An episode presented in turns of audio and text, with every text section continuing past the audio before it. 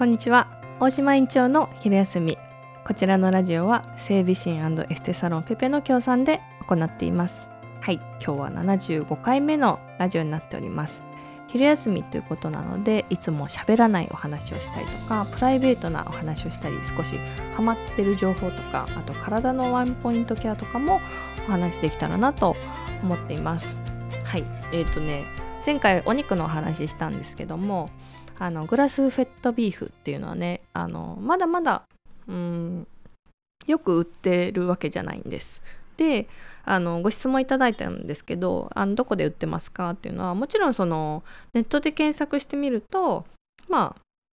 割とあるので例えば、ね、あのネット注文したりするのもいいし最近はこうイオン系のねスーパーとかでもえ、ー、とかなりあの売られ始めてるのでまあまああの普通にあの流通はしてるので比較的いいかなと思います。あとねお肉とかではあの馬さんとかねお馬さん あのとか羊さんとかも結構あのすごい質のいいね赤身なのであのそういったものもおすすめです。ただちょっとこうなんだろうな獣臭がねするっていう風にあのちょっと苦手だなっていう風に言われる、ね、方もいらっしゃるのでなんかそういう方はご自宅で処理されるんじゃなくてまずはその例えば専門店？ですよね。あの外でこう召し上がるところから始めてみるとやっぱりこう上手に調理されてるのであのそこから入っていくとすごくまあ取り入れやすいかなと思います。あの羊さんとかねあのお馬さんとかは あのあのいいかなと思います。はいあのまあこういうふうにご質問あったらあのこうやってあのお答えしていくので是非皆さんご質問とかうんコメント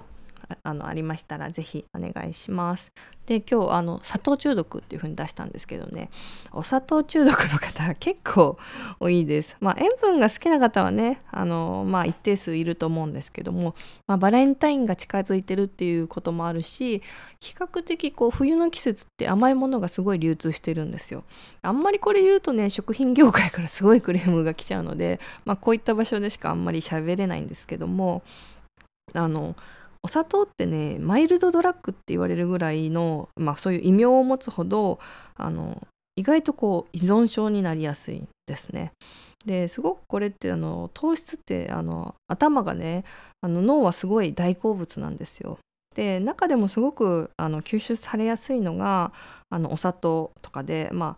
ああのお砂糖はねあのすごくこう体に取り入れると脳内でこうドーパミンっていう快楽物質が放出されるんです。でその快楽が癖になるとまたあのねあの感覚が欲しいと思ってすごくこうあの体が欲するようになってしまったりとか、まあ、不安になってしまったりイライラしてしまったりとかすごくしやすいと思うんですよ。で大体ね あのまあ、うち若い子とかも入ってくるんですけどもすごい気分の浮き沈みの激しい子とかはあのお菓子とかそういう甘いものとか積極的に食べてないって聞いたりとかはするんですけど大体ねこうメンヘラさんの あの大部分はお砂糖中毒です。で血糖値がものすごく乱高下するのであの非常に良くない あの血糖値がの上がり下がりが激しいね振り幅が激しいとなんかその体だけじゃなくって心が不安定になったりとかイライラしてしまったりとかこうなんかまあ怒りやすかったりとかもそうなんだけどもそういうふうにあの気持ちの波がすごく激しいのであのよく言う自分に振り回されて疲れちゃいます。本当いるんですよこれはね女性だけじゃなくて男性もいますからねなのでまあちょっとあれって思う方は、まあ、1日のお食事もそうだけど1週間単位でちょっと見てみるとああちょっと食べ過ぎてるかなとか取り過ぎてるかなっていうのがすごくあの分かるかなと思います。でそう、えーと依存症のチェックとしては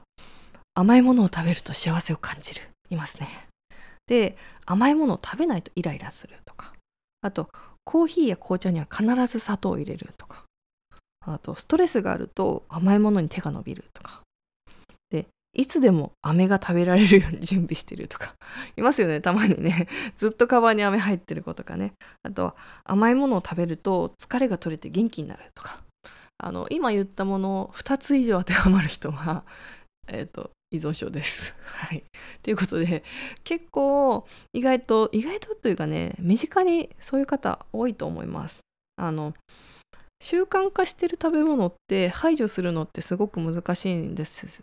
ね。あとはこうやっぱりこう気持ち的にすごい拒否反応が強いそのなんかそんなのできないていうふうに言われやすいんですけども、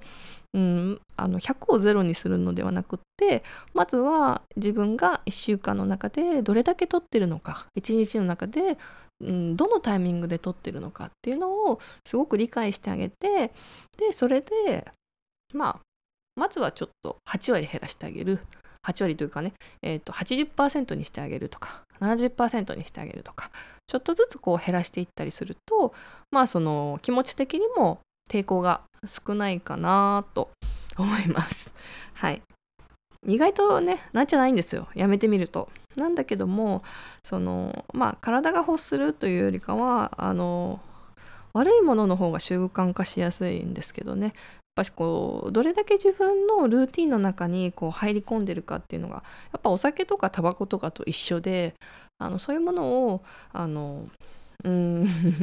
やっぱこう気の持ちようとか根性論とかっていうね多少あるけどもあのまずは3日やってあげると少し変わってくるかなと思います。で本当に体が楽になってきたりとか気持ちが安定してきたりするのであのぜひやってほしいなと思います。あの 本当女子は多いですよ。メンヘラというかね。メンヘラって言ったらちょっとねあれですけども。あの気持ちのアップダウンが激しい子は絶対そうだからとにかく排除していく。うん、であのなんかこう甘いもの入れないとダメなんてことは全くないのであのそれはねあの食べたい理由なんですね。私もあの一時あのキットカット大人キットカットって知ってますか？